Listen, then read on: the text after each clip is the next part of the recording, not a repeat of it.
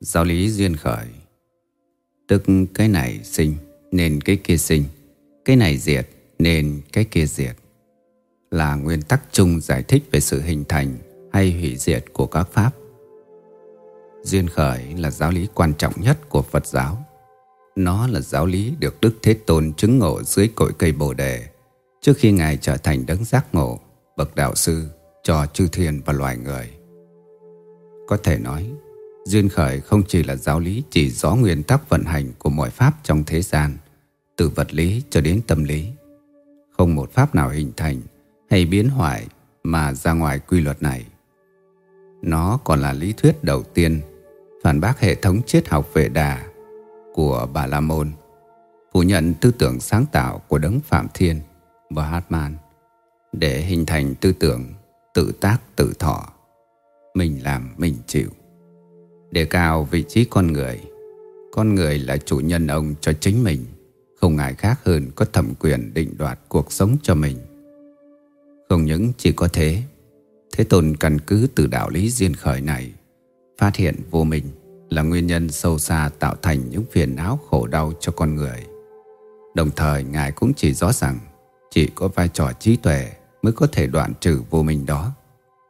Do vậy, Ngài căn cứ vào lý thuyết duyên khởi thiết lập 12 nhân duyên để thuyết minh quá trình hình thành khổ đau cho con người.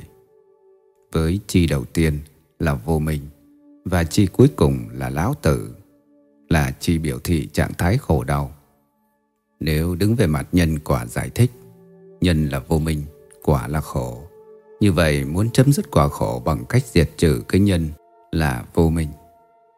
Thế thì bằng cách nào để diệt trừ vô minh?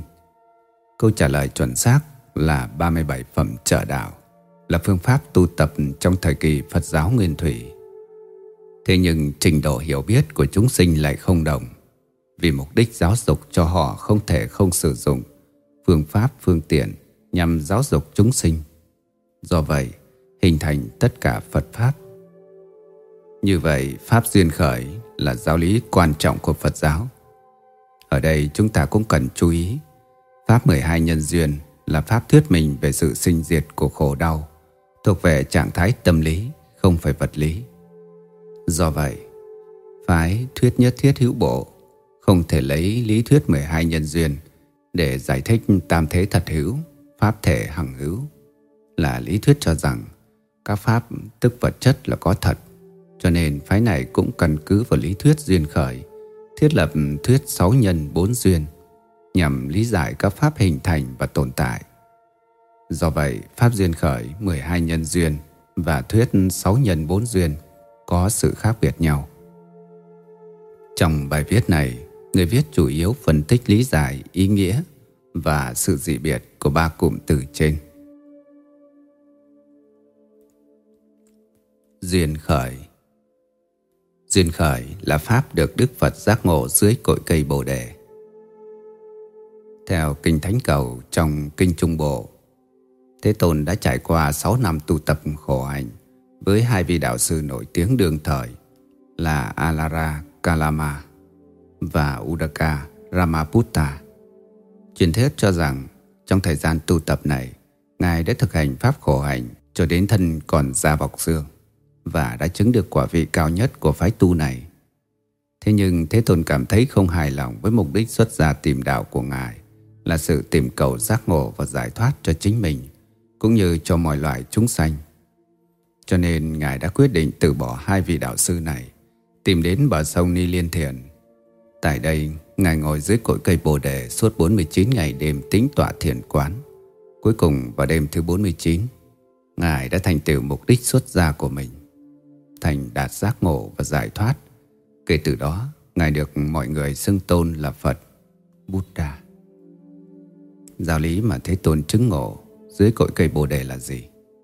Có người cho rằng là Pháp Tứ Đế, vì Pháp này có nội dung nói lên bốn chân lý ở thế gian là khổ, tập, diệt và đạo. Nói cách khác, khổ tập là lối sống của chúng sinh và diệt đạo là lối sống của bậc thánh phù hợp với mục đích xuất gia tìm đạo của Ngài. Nhưng theo người viết, giáo lý mà Ngài chứng ngộ dưới cội cây Bồ Đề không phải là tứ đế, mà chính là Pháp duyên khởi. vì nội dung Pháp tứ Đế cũng chỉ là Pháp được hình thành sau khi chứng Pháp duyên khởi. Có nghĩa là căn cứ vào đạo lý Pháp duyên khởi để giải thích lý do tại sao con người có đau khổ và bằng cách nào để chấm dứt sự đau khổ đó, hình thành Pháp tứ Đế. Hơn nữa, giáo lý duyên khởi là giáo lý cơ bản nhất của Phật giáo. Từ nội dung và ý nghĩa của giáo lý duyên khởi đi đến việc hình thành 37 phẩm trợ đạo, cũng như các pháp khác. Đồng thời nó cũng nói lên sự dị biệt giữa quan điểm của Đức Phật với các quan điểm triết học truyền thống và phi truyền thống của Ấn Độ về nhân sinh và vũ trụ. Cụ thể nhất, Kinh Thánh Cầu trong Kinh Trung Bộ được Đức Phật xác nhận như sau. Pháp này do ta chứng được thật là sâu kín. Đối với quần chúng ưa ái dục, khoái ái dục, hàm thích ái dục, thật khó mà thấy được định lý, y tánh duyên khởi Pháp. Trong đoạn kinh vừa dẫn, trong đó đề cập giáo lý sâu xa mà Đức Phật giác ngộ dưới cội cây Bồ Đề là y tánh duyên khởi Pháp. Đó chính là giáo lý duyên khởi. Nó vốn là chân lý thế gian, có nội dung và ý nghĩa thật sâu xa được Thế Tôn phát hiện. Qua đó, nó cho phép chúng ta đi đến việc khẳng định nội dung mà Đức Thế Tôn chứng ngộ dưới cội cây Bồ Đề là Pháp duyên khởi. Điều đó cũng phù hợp với hệ thống giáo lý của Ngài mà ngoài ý nghĩa tu tập và giải thoát của tôn giáo còn mang tính đột phá muốn là một cuộc cải cách tư tưởng và thể chế chính trị bất bình đẳng của giai cấp thống trị tối cao là Bà La Môn. Giáo lý duyên khởi mới là hệ thống triết lý với lý luận vững chắc mới đủ sức công phá học thuyết sáng tạo của Phạm Thiên. Ý nghĩa này chúng ta sẽ tiếp tục thảo luận ở phần dưới. Ý nghĩa Pháp duyên khởi Như trên vừa thảo luận, duyên khởi là Pháp được Đức Thế Tôn giác ngộ dưới cội cây Bồ Đề trước khi Ngài thành bậc chánh đẳng chánh giác Thế thì nội dung và ý nghĩa của Pháp duyên khởi này là gì? Chúng ta có thể căn cứ vào các kinh số 292 đến 299, 348 đến 350 trong kinh Tạp A Hàm đều đề cập đến câu kệ.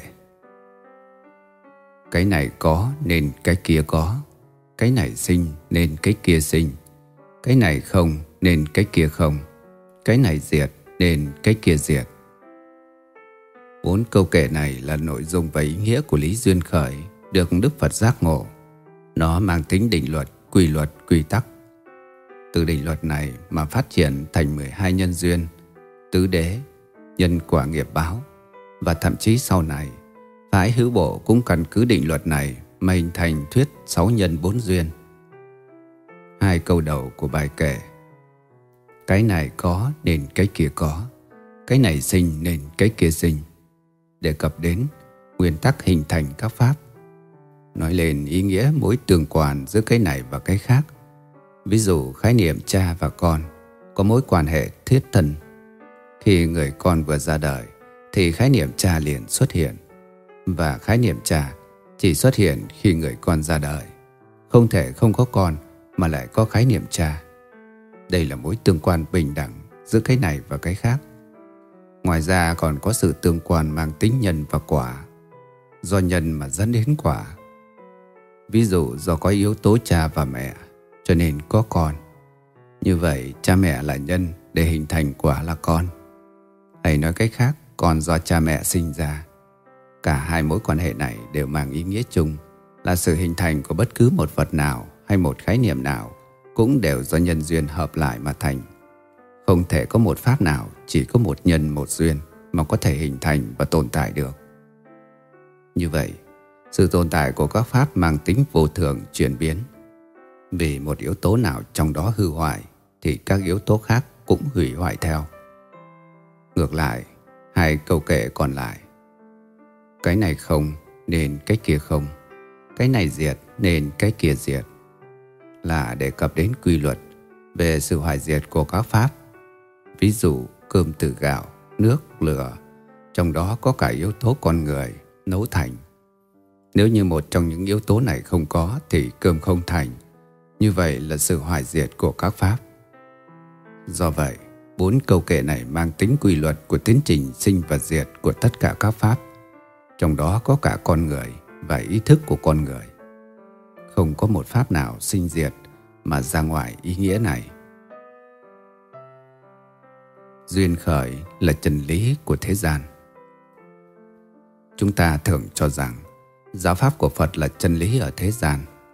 Thế nào là chân lý? Vì nó mang tính quy luật chung cho thế gian có nghĩa là bất cứ thời gian và không gian nào cũng đúng.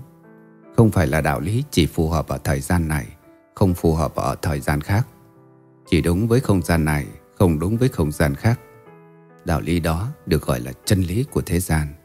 Đây chính là ý nghĩa mà trong kinh Đức Phật thường nói. Này các tỳ kheo, Pháp này thiết thực, hiện tại không có thời gian, đến để mà thấy, có khả năng hướng thượng được người trí tự thân giác hiểu. Pháp đầy thức chỉ cho đạo lý duyên khởi, hoặc là Pháp được hình thành từ đạo lý duyên khởi. Pháp đó không những chỉ có giá trị trong hiện tại, mà có giá trị ở thời quá khứ cũng như cả thời tương lai. Pháp đó không thể hiểu hay chứng ngộ được bằng lòng tin mà phải bằng trí tuệ. Người nào có trí tuệ cũng thấy đạo lý của Pháp này, không phải chỉ riêng một mình Đức Phật, và bất cứ ai hiểu và thực hiện đúng với pháp này thì người ấy cũng được giác ngộ và giải thoát. Lẽ tất nhiên với người ngu si, dù không thấy không hiểu được đạo lý duyên khởi, điều đó không đồng nghĩa chân lý ấy không có giá trị với người ấy. Ví dụ đạo lý sống của con người là phải ăn và uống, nhưng kẻ ngu cho rằng con người sống không cần ăn uống. Do vậy, không thể căn cứ vào người ngu mà bảo rằng đạo lý sống đó là sai. Đây chính là định nghĩa thế nào gọi là chân lý.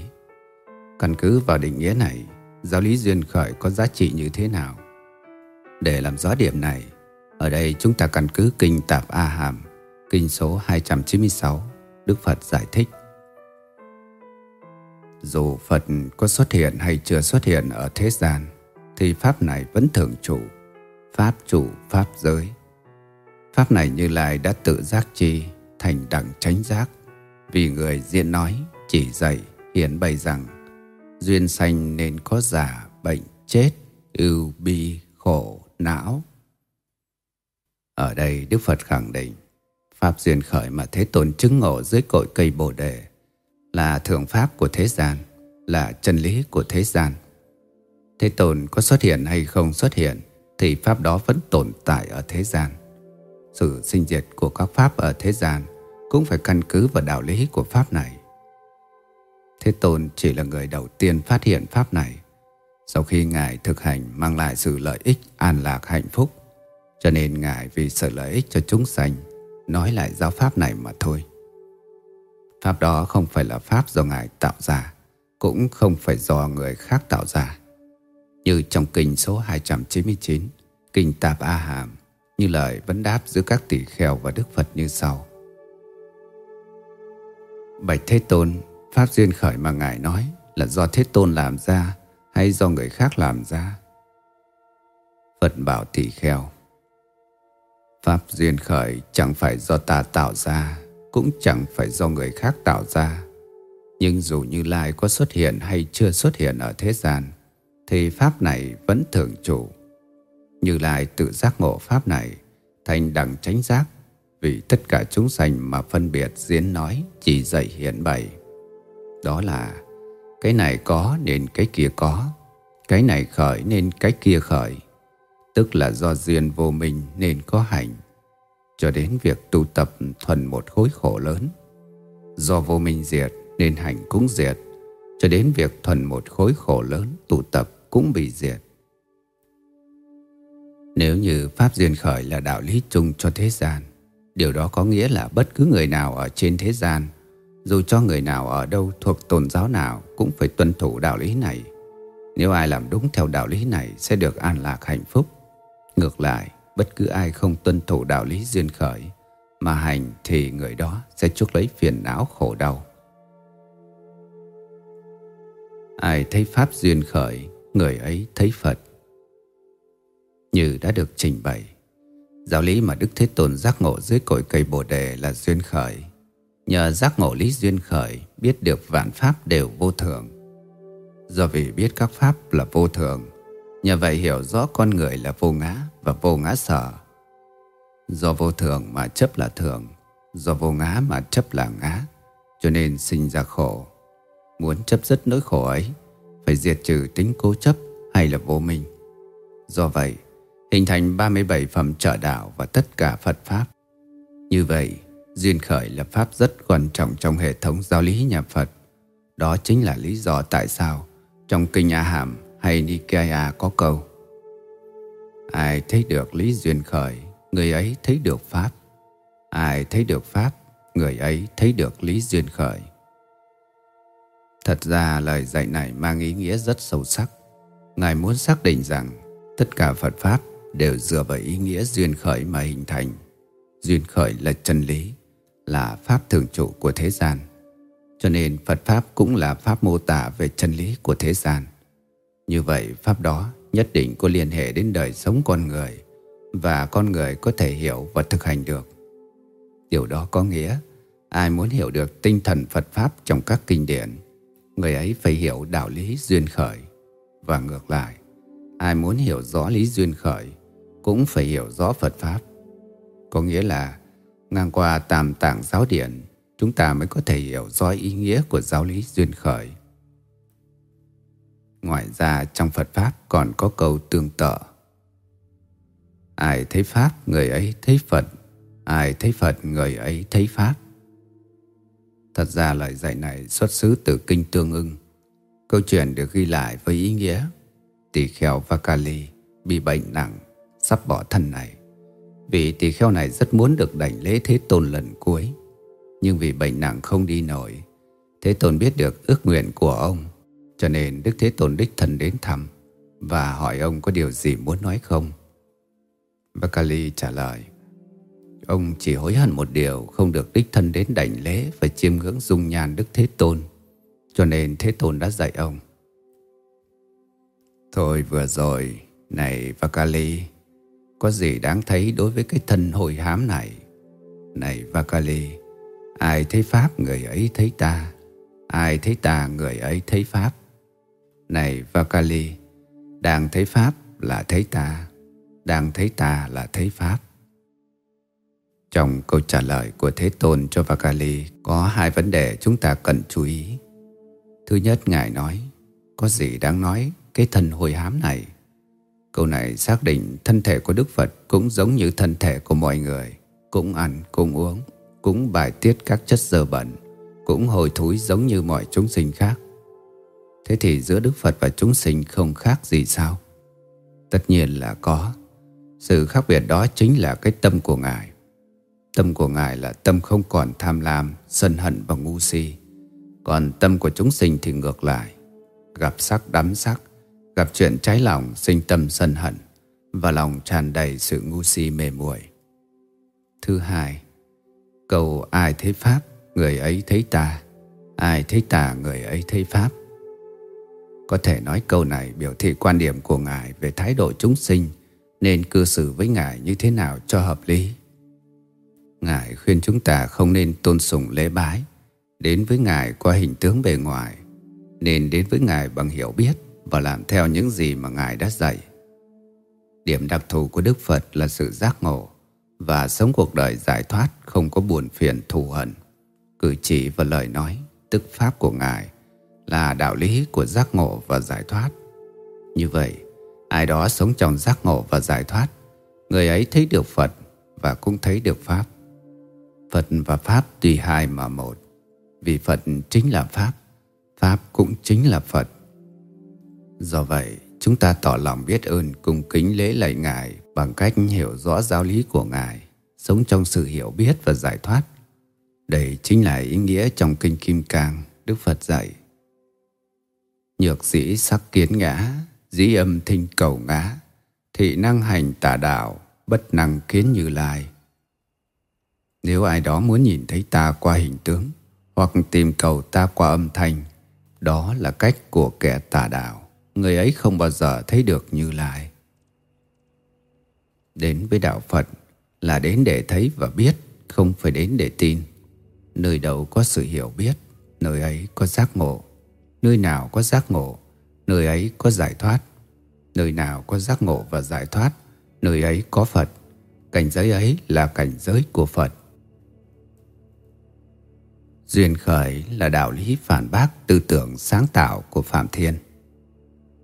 Chân lý mà Đức Phật giác ngộ dưới cội cây Bồ Đề là giáo lý duyên khởi. Nó không những là chân lý của thế gian, Mặt khác nó còn mang ý nghĩa phản bác lý thuyết Phạm Thiên. Đấng sáng tạo ra thế giới này. Đây chính là lý do tại sao trong Kinh Thánh Cầu Trong Kinh Trung Bộ Được Đức Phật xác nhận như sau. Này các tỳ kheo Rồi ta suy nghĩ như sau. Pháp này do ta chứng được Thật là sâu kín, khó thấy Khó chứng, tịch tình, Cao thượng, siêu lý luận Vi diệu. Chỉ người trí mới hiểu thấu. Còn quần chúng này thì ưa ái dục khoái ái dục, hàm thích ái dục. Đối với quần chúng ưa ái dục, khoái ái dục, hàm thích ái dục, thật khó mà thấy được định lý y tánh duyên khởi pháp.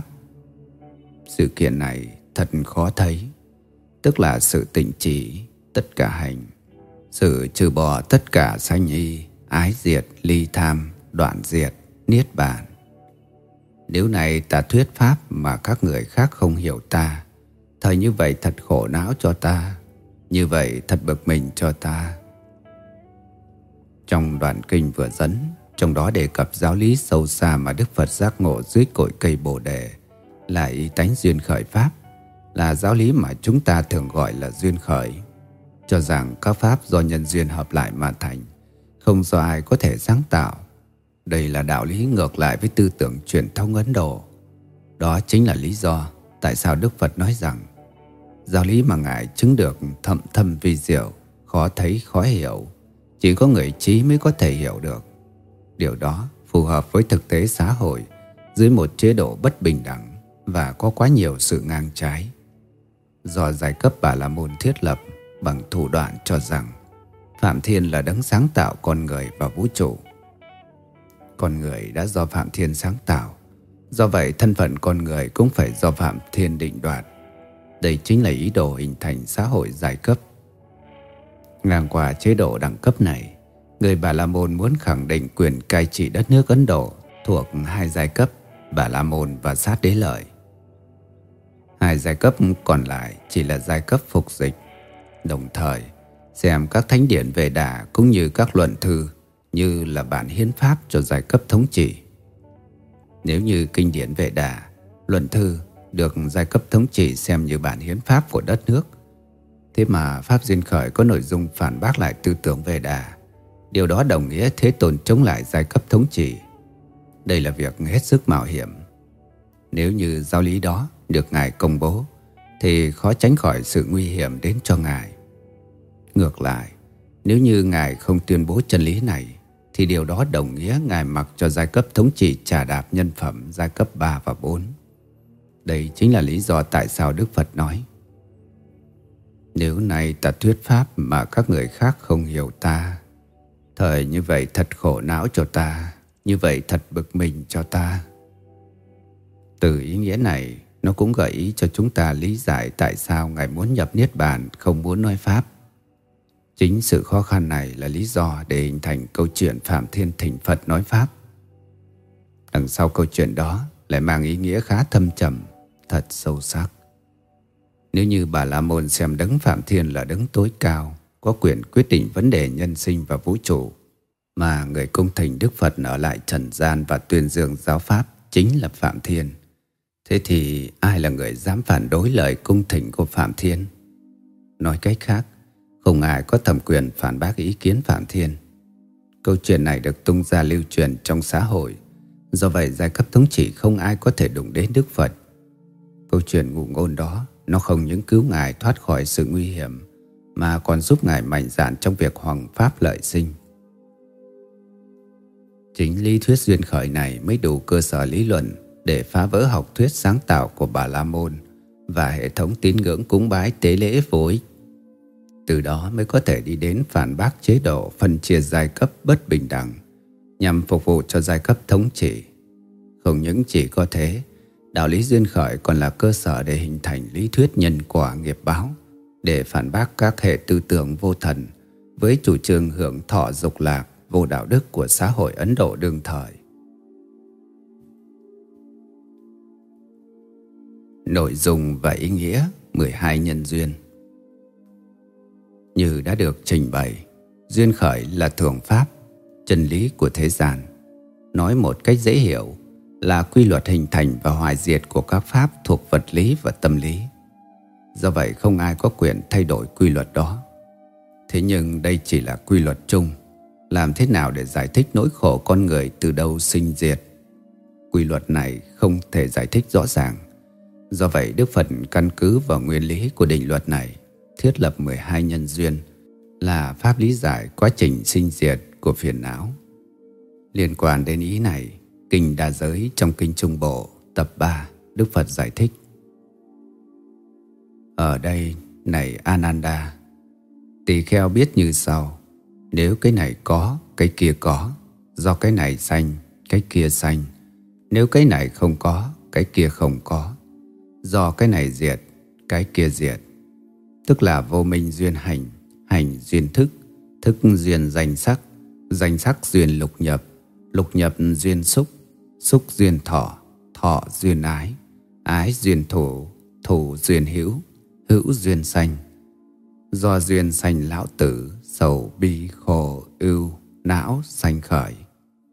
Như vậy, Này Ananda, Là sự tập khởi của toàn bộ khổ ấn này. Nhưng do sự diệt trừ Sự ly tham hoàn toàn Của chính vô minh này, Các hành diệt, Do các hành diệt, Danh sắc diệt Do danh sắc diệt, Lục nhập diệt. Do lục nhập diệt, Xúc diệt. Do xúc diệt, Thọ diệt. Do thọ diệt, Ái diệt. Do ái diệt Thủ diệt. Do thủ diệt, Hữu diệt. Do hữu diệt, Sanh diệt. Do sanh diệt, Lão tử sầu bi khổ ưu não, đoạn diệt. Như vậy là sự đoạn diệt hoàn toàn của khổ ẩn này cho đến như vậy này A Nan là vừa đủ để nói tỷ kheo thiện xảo về duyên khởi. Qua đạn kinh vừa trích dẫn cho thấy câu Cái này không có, cái kia không có Cái này diệt, cái kia diệt Là nội dung của định luật Pháp duyên khởi. Vì để giải thích những sầu bi khổ ưu não con người từ đâu có. Cho nên Đức Thế Tôn đã căn cứ định luật này thiết lập 12 nhân duyên bắt đầu từ do một vô minh duyên hành, hai hành duyên thức, ba thức duyên danh sắc, bốn danh sắc duyên lục nhập, năm lục nhập duyên xúc, sáu xúc duyên thọ, bảy thọ duyên ái, tám ái duyên thủ, chín thủ duyên hữu, mười hữu duyên sanh, mười một do duyên sanh, mười hai lão tử sầu bi khổ yêu đó là quá trình sanh khởi của khổ đau. Điểm khởi đầu từ chi thứ nhất là vô minh và chi thứ 12 là lão tử. Lão tử là trạng thái khổ đau nhất của đời người, cho nên lấy lão tử làm chi cuối cùng, biểu thị cho trạng thái tâm lý khổ đau. Như vậy, vô minh là nhân của khổ, đây là quan điểm chung nhất của Phật giáo. Ở đây ý nghĩa của từng chi như thế nào, trong đoạn kinh vừa dẫn vẫn chưa giải thích Do vậy người viết căn cứ Kinh Tạp A Hàm Kinh số 298 giải thích ý nghĩa từng chi Trước hết là chi vô minh Tức là duyên vô minh nên có hành Thế nào là vô minh? Nếu chẳng biết tiền tế, chẳng biết hậu tế Chẳng biết cả tiền hậu tế Chẳng biết trong, chẳng biết ngoài Chẳng biết cả trong lẫn ngoài Chẳng biết nghiệp, chẳng biết báo Chẳng biết nghiệp báo Chẳng biết Phật chẳng biết pháp, chẳng biết tăng, chẳng biết khổ, chẳng biết tập, chẳng biết diệt, chẳng biết đạo, chẳng biết nhân, chẳng biết pháp sanh khởi bởi nhân, chẳng biết thiện, bất thiện, có tội, không tội, tập, không tập, hoặc kém, hoặc hơn, nhiễm ô hoặc thanh tịnh, phân biệt duyên khởi, tất cả đều chẳng biết. Đối với sáu xúc nhập xứ không giác chi như thật, đối với các pháp này không thấy không biết, không hiện quán, bị di ám, không có minh, tối mù mịt, đó gọi là vô minh. Vô minh là chi đầu tiên trong 12 nhân duyên. Nó được định nghĩa là không biết, không biết về cái gì. Ở đây giải thích tuy nhiều, nhưng qua đó chúng ta có thể tóm tắt mấy điều. Một, không biết bản chất của ngã và ngã sở. Hai, không biết về nhân quả nghiệp báo. Ba, không biết về bốn thánh đế. Năm, không biết về ba ngôi tam bảo. Sáu, không biết cái gì là pháp thiện và pháp bất thiện. Do vì không như thật rõ biết về các pháp này, cho nên không như lý tác ý hay còn gọi là tránh tư duy. Do vậy lẽ ra các pháp đáng được tư duy lại không tư duy, pháp không đáng tư duy lại đi tư duy, cho nên dẫn đến thân hành động sai lầm, miệng nói lời sai lầm, từ đó dẫn đến khổ đau. Tóm lại, vô minh chính là sự không biết không thấy, nó là nhân sinh ra đau khổ. Thế nào gọi là hành? Cũng trong kinh này giải thích. Duyên vô minh nên có hành. Thế nào là hành? Hành gồm có thân hành, miệng hành, ý hành. Hành là chi thứ hai trong 12 nhân duyên. Ở đây hành được định nghĩa là thân hành, khẩu hành và ý hành. Nếu đứng về mặt hình thức mà nói, thân và khẩu hành thuộc là về thân, tức cơ bắp, ý thuộc về tâm lý. Như thế thì hành thuộc về loại nào trong hai loại này? Thật ra ở đây ám chỉ cho hành tức là sự tạo tác của ý thức. Nhưng sở dĩ thân hành và khẩu hành cũng được gọi chung là hành. Vì hai loại hành này cũng được chỉ đạo bởi ý hành. Vì chỉ có ý hành mới có thể tương tác đến thức và làm nhân cho thức sanh khởi. Hơn nữa, vô minh thuộc trạng thái tâm lý, nó tương tác đối tượng cũng phải là tâm lý không thể là vật lý. Do đó khái niệm hành ở đây dẫu rằng có thân và khẩu hành nhưng cũng được hiểu là có liên hệ đến ý hành cho nên nó được gọi là sau tức là cùng nhau. Có nghĩa là ý nghĩa chữ hành trong 12 duyên khởi kế đến là thức. Khái niệm này cũng được kinh này định nghĩa. Duyên hành nên có thức. Thế nào là thức? Chỉ sáu thức thân, nhãn thức thân, nhĩ thức thân, tỷ thức thân, thiệt thức thân, thân thức thân, ý thức thân. Thức là chi thứ ba trong 12 nhân duyên. Ở đây nói, do duyên hành mà có thức. Có nghĩa do có hành cho nên mới có thức. Nếu như hành là nhân thì thức là quả. Ở đây định nghĩa thức gồm có 6 loại là một, Nhãn thức thân 2. Nhĩ thức thân 3 tỷ thức thân 4. Thiệt thức thân 5. Thân thức thân 6. Ý thức thân Đây là 6 cơ quan nhận thức khác nhau của con người Tại sao con người phải cần đến 6 cơ quan nhận thức? Chúng ta thử phân tích vấn đề này Sở dĩ phải có 6 cơ quan nhận thức vì mỗi cơ quan có chức năng nhận thức khác nhau Ví dụ con mắt chỉ có thể nhận thức được cái hình tướng và màu sắc nhưng mắt không thể thay thế cho tai nghe tiếng. Cũng vậy, tỷ thức chỉ có thể nhận thức mùi vị, không thể thay thế cho các cơ quan để nhận thức đối tượng khác. Điều đó mang ý nghĩa, ý thức có thể nhận thức đối tượng của nó là Pháp, là hình ảnh, ảnh tượng của sắc, thinh, hương, vị, xúc. Ý không thể trực tiếp nhận thức các sắc, thình, hương, vị và xúc. Hay nói một cách khác, Ý thức có chức năng tổng hợp và phân tích các đối tượng của năm trần. Từ đó, cho chúng ta nhận thức về đối tượng đó. Do vậy, khái niệm thức trong 12 nhân duyên chính là chỉ cho ý thức là sự tổng hợp phân tích hình thành quan điểm. Nhưng sự tổng hợp phân tích này không thể tách rời năm cơ quan khác. Cho nên nói bao gồm là sáu thức, kể đến là danh sắc. Được kinh này định nghĩa như sau. Duyên thức có danh sắc Thế nào là danh? Chỉ bốn ấm vô sắc Thọ ấm, tưởng ấm, hành ấm, thức ấm. Thế nào là sắc? Chỉ bốn đại Sắc do bốn đại tạo thành. Sắc này hợp cùng với danh đã nói ở trên Gọi là danh sắc. Danh sắc là chi thứ bốn trong 12 nhân duyên Thật ra chi này gồm hai yếu tố là danh và sắc nếu căn cứ vào năm uẩn mà phân tích thì danh gồm bốn yếu tố thọ, tưởng, hành và thức. Sắc là sắc uẩn trong năm uẩn. Ở đây nói duyên thức cho nên có danh sắc, tức là do ý thức được dẫn dắt bởi vô minh, cho nên ý dục đó đầu thai làm người, hình thành năm ẩn trong đó có danh và sắc. Kế đến là lục nhập, khái niệm này được kinh này giải thích. Duyên danh sắc nên có sáu nhập xứ. Thế nào là sáu nhập xứ? Sáu nội nhập xứ. Nhãn nhập xứ, nhĩ tỷ thiệt thân ý nhập xứ.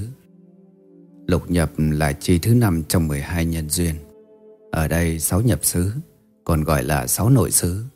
Sáu cơ quan nhận thức, sáu ngoại xứ hay sáu trần là thế giới khách quan. Sáu nhập xứ bao gồm một Nhãn nhập xứ hai Nhĩ nhập xứ ba Tỷ nhập xứ bốn Thiệt nhập xứ năm Thân nhập xứ sáu Ý nhập xứ. Đây là cơ quan để tiếp nhận thế giới bên ngoài là sáu trần. Một Màu sắc hai Âm thanh ba Mùi hương. 4. Vị ngon ngọt 5. Cảm giác từ thân 6. Pháp, Tức là hình ảnh của năm tiền trần Nhờ có sáu cơ quan này, Con người mới có thể nhận thức được thế giới Kế đến là xúc, Từ này được định nghĩa như sau Duyên sáu nhập là xứ, nên có xúc Thế nào là xúc? Chỉ sáu xúc thân, Nhãn xúc thân, Nhĩ xúc thân Tỷ xúc thân Thiệt xúc thân Thân xúc thân, Ý xúc thân. Xúc là chi thứ sáu trong 12 nhân duyên. Xúc chỉ cho sự tiếp xúc, Sự tương tác giữa các căn và trần. Xúc này cũng bao gồm 6 loại khác nhau. Một, Nhãn xúc thân. Hai, Nhĩ xúc thân. Ba, Tỷ xúc thân. Bốn, Thiệt xúc thân. Năm, Thân xúc thân. Sáu, Ý xúc thân. Tức là khi sáu cơ quan này tiếp xúc tương tác với sáu trần Được gọi là xúc. Nhờ có sự tiếp xúc này Mới dẫn đến cảm thọ. Chi tiết này được định nghĩa như sau. Duyên xúc nên có thọ. Thế nào là thọ? Ba thọ Thọ khổ, thọ vui Thọ chẳng khổ, chẳng vui. Thọ là chi thứ bảy trong 12 nhân duyên. Thọ gồm có ba thọ Khổ thọ, lạc thọ Và bất khổ, bất lạc thọ Khổ thọ xuất hiện Khi tiếp xúc với đối tượng không thích Như gặp người thù Tiếp xúc với sự kiện không ưa Cho nên sinh khổ thọ Ngược lại, khi tiếp xúc với đối tượng ưa thích, tốt đẹp như gặp người yêu, vật ưa thích, cho nên lạc thọ xuất hiện. Ngoài hai cảm thọ này, còn có một loại cảm thọ không vui cũng không buồn. Khi tiếp xúc với đối tượng không ghét cũng không thương, cho nên trạng thái tâm lý không vui cũng không buồn. Trong ba cảm thọ này, lạc thọ và khổ thọ đều là nguyên nhân dẫn đến đau khổ, vì nhân của nó là vô minh. Ở đây đề cập duyên xúc cho nên sinh thọ là đề cập mối quan hệ nhân và quả. Vì thọ lấy xúc làm nhân, làm duyên cho nên sinh thọ. Như vậy, xúc là nhân và thọ là quả. Kế đến là ái. Chi này được kinh định nghĩa. Duyên thọ nên có ái. Thế nào là ái? Bà ái, dục ái, sắc ái, vô sắc ái. Ái là chi thứ 8 trong 12 nhân duyên. Ở đây ái được định nghĩa là dục ái, sắc ái và vô sắc ái. Dục ái là tham đắm về dục lạc, sắc ái là tham đắm về cảnh giới của sắc, bao gồm màu sắc, âm thanh, mùi vị và cảm xúc. Vô sắc ái là đam mê cảnh giới của vô sắc, là cảnh giới thuộc tư tưởng. Thế thì tại sao gọi duyên thọ nên có ái? Vì khi tiếp xúc với đối tượng ưa thích dễ thương Cho nên ái khởi lên Mối quan hệ này được gọi là thọ sinh ái Chính do ái mà dẫn đến thủ Thủ được định nghĩa như sau Duyên ái nên có thổ Thế nào là thổ Bốn thổ Dục thổ kiến thổ giới cấm thổ ngã luận thổ thổ là chỉ thứ 9 trong 12 nhân duyên Thế nào gọi là thổ là sự cố chấp. Có nghĩa là sự kiện đã qua đi rồi, không còn giá trị nữa. cố tình chỉ níu nó lại nên gọi là thổ hay cố chấp. Ví dụ, quan điểm đó không còn giá trị nữa, nhưng chúng ta vẫn giữ quan điểm đó, cho nên gọi là cố chấp. Thủ bao gồm bốn loại. một Dục thủ. Hai Kiến thủ. Ba Giới cấm thủ. Bốn Ngã luận thủ. Dục là sự cố chấp đối với nằm dục. Kiến thủ là sự cố chấp đối với điều thấy biết của mình. Giới cấm thủ là sự cố chấp về những giới điều hay quy định của mình. Ngã luận thủ là sự cố chấp về quan điểm của mình. Do có ái cho nên có thủ Có nghĩa là do vì đối tượng quá dễ thương Cho nên sinh tâm cố chấp, cố chỉ níu Nắm giữ đối tượng đó lại Không muốn nó vượt khỏi tay mình Cho nên gọi do ái sinh thủ Chính do lòng chấp thủ này mà sinh ra hữu. Từ này được kinh định nghĩa. Duyên nào thủ nên có hữu Thế nào là hữu? Bà hữu, dục hữu, sắc hữu, vô sắc hữu Hữu là chi thứ 10 trong 12 nhân duyên. Hữu là sự tồn tại, là sự hiện hữu. Hữu có ba loại. Một Dục hữu hai Sắc hữu ba Vô sắc hữu Dục hữu chỉ cho sự hiện hữu những nhân tố của cõi dục. Sắc hữu là sự hiện hữu những nhân tố của cõi sắc. Vô sắc hữu là sự tồn tại hiện hữu những nhân tố của cõi vô sắc. Hữu là để cho sanh xuất hiện. Sanh được định nghĩa như sau. Duyên hữu nên có sanh. Thế nào là sanh? Nếu mỗi mỗi chúng sanh kia, đời mỗi mỗi chủng loại thân kia, siêu việt hòa hợp, xuất sanh, được ấm, được giới, được nhập xứ, được mệnh căn. Đó gọi là sanh xanh là chi thứ 11 trong 12 nhân duyên.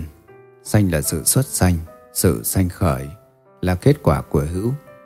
Vì cái nhân tố để khởi sanh làm con người đã trồng, thì chắc chắn con người phải xuất hiện. Sự xuất hiện này là sanh, đó là ý nghĩa của câu do duyên hữu nên có sanh. Sanh cũng là nhân để hình thành lão tử. Chi này được giải thích như sau. Duyên sanh nên có già chết. Thế nào là già? Như tóc bạc đầu hói, da nhăn, các căn suy sụp, chân tay yếu ớt, lưng còm, đầu cúi, rên rỉ, hơi thở ngắn, mệt nhọc, chống gậy đi, thân thể đen sạm, tay chân nổ ban đốm, lu lẫn, làm việc gì cũng khó khăn, kém cỏi đó gọi là già thế nào là chết là mỗi mỗi chúng sanh kia nơi mỗi chủng loại thân kia chết đi tuổi thọ chấm dứt thân hoại đổi rời hơi ấm lìa thân mệnh sống kết thúc là đã đến lúc từ bỏ cái ấm thân đó gọi là chết chết này cùng già đã nói trước gọi chung là già chết đó là thuyết nghĩa duyên khởi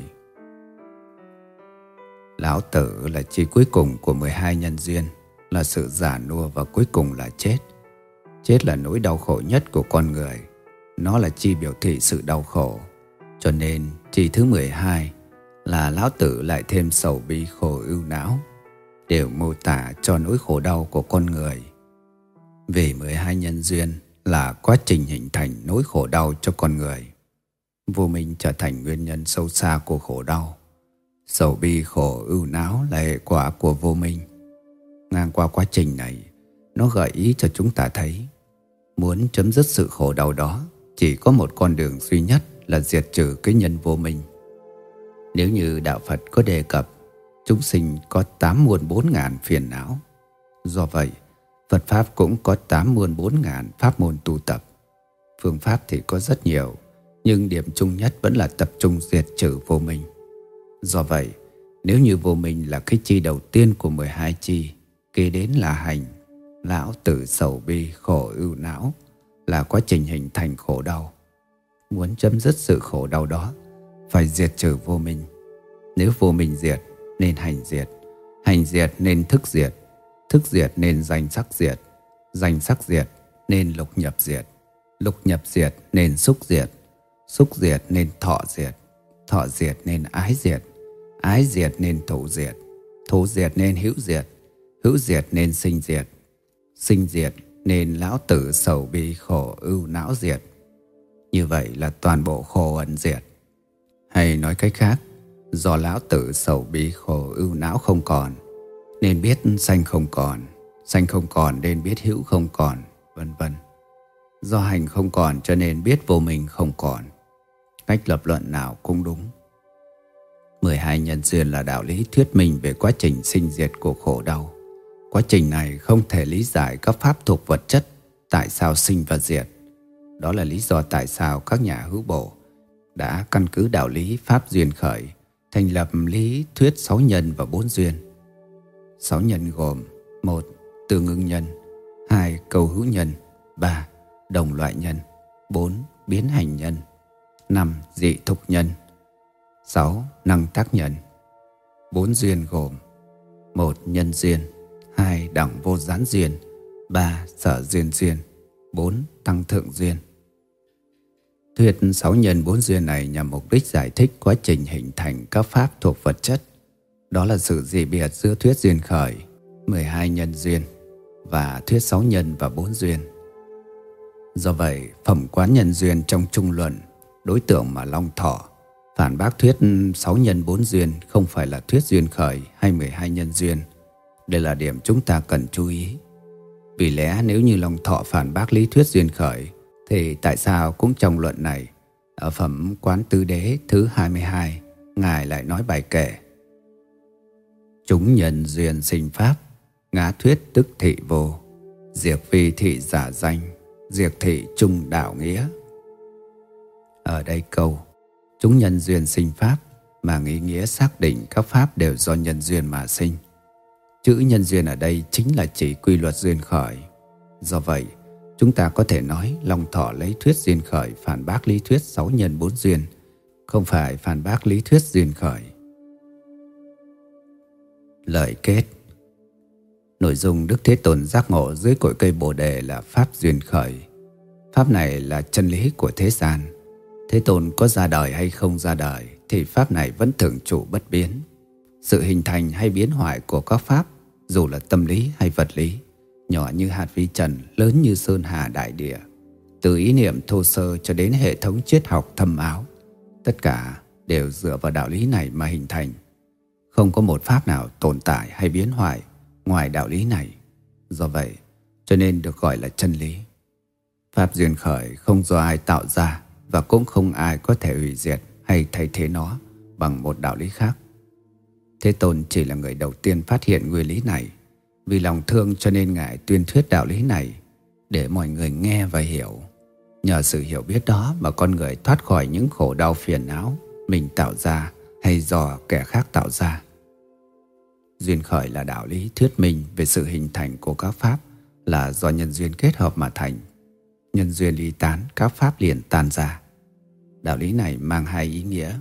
Thứ nhất, duyên khởi là pháp phản bác lý thuyết sáng tạo của Phạm Thiên được những người Bà La Môn chấp nhận và tôn sùng. Thật ra không có một đấng siêu nhiên có quyền năng sáng tạo hay hủy diệt sự tồn tại của một thật thể. Thứ hai, nếu như các pháp do nhân duyên kết hợp lại mà thành, thì pháp ấy không thể tồn tại độc lập, cần phải nương tựa vào nhau. Như vậy bản chất của các pháp là vô thường, trong đó có cả con người. Các pháp là vô thường, thế nhưng ý thức con người lại cố chấp, cái này là tôi, là của tôi có nghĩa là không chấp nhận sự vô thường chuyển biến của chúng, cho nên sinh ra khổ.